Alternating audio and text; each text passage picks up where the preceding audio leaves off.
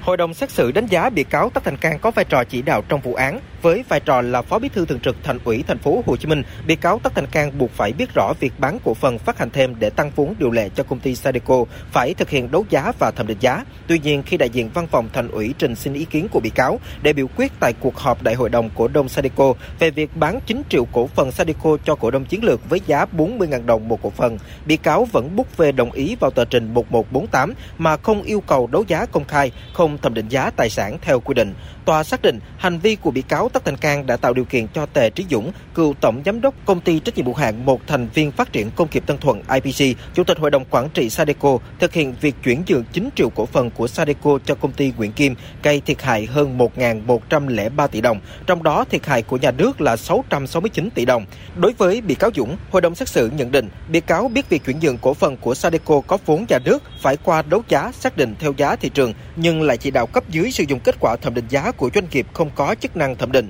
thông qua quyết định bán cổ phần cho công ty Nguyễn Kim với giá 40.000 đồng một cổ phần. Ngoài ra, bị cáo Tề Trí Dũng và các bị cáo đồng phạm có hành vi chăn chuối chiếm đoạt hơn 4,6 tỷ đồng tiền thù lao và quỹ khen thưởng của Sadeco và tổ chức các chuyến đi nước ngoài không đúng quy định. Bản thân ông Dũng cũng chiếm đoạt 1,7 tỷ đồng. Theo hội đồng xét xử, cáo trạng truy tố các bị cáo trước tòa là có căn cứ đúng người đúng tội không ăn sai. Tại tòa, các bị cáo cơ bản thừa nhận hành vi diễn biến phạm tội như nội dung bản cáo trạng truy tố. Từ đó, hội đồng xét xử tuyên phạt cựu phó bí thư thường trực thành ủy thành phố Hồ Chí Minh Tất Thành Cang 10 năm tù về tội vi phạm quy định về quản lý sử dụng tài sản nhà nước cây thất thoát lãng phí, thấp hơn mức án từ 12 đến 14 năm tù mà Viện Kiểm soát nhân dân thành phố Hồ Chí Minh đề nghị trước đó. Bị cáo Tề Trí Dũng bị tuyên phạt 20 năm tù về hai tội vi phạm quy định về quản lý sử dụng tài sản nhà nước, gây thất thoát lãng phí và tham ô tài sản. Bị cáo Hồ Thị Thanh Phúc, cựu tổng giám đốc Sadeco, được tòa xác định là người có vai trò quan trọng sau bị cáo Dũng, giúp sức tích cực cho chủ tịch hội đồng quản trị trong tất cả các hành vi sai phạm,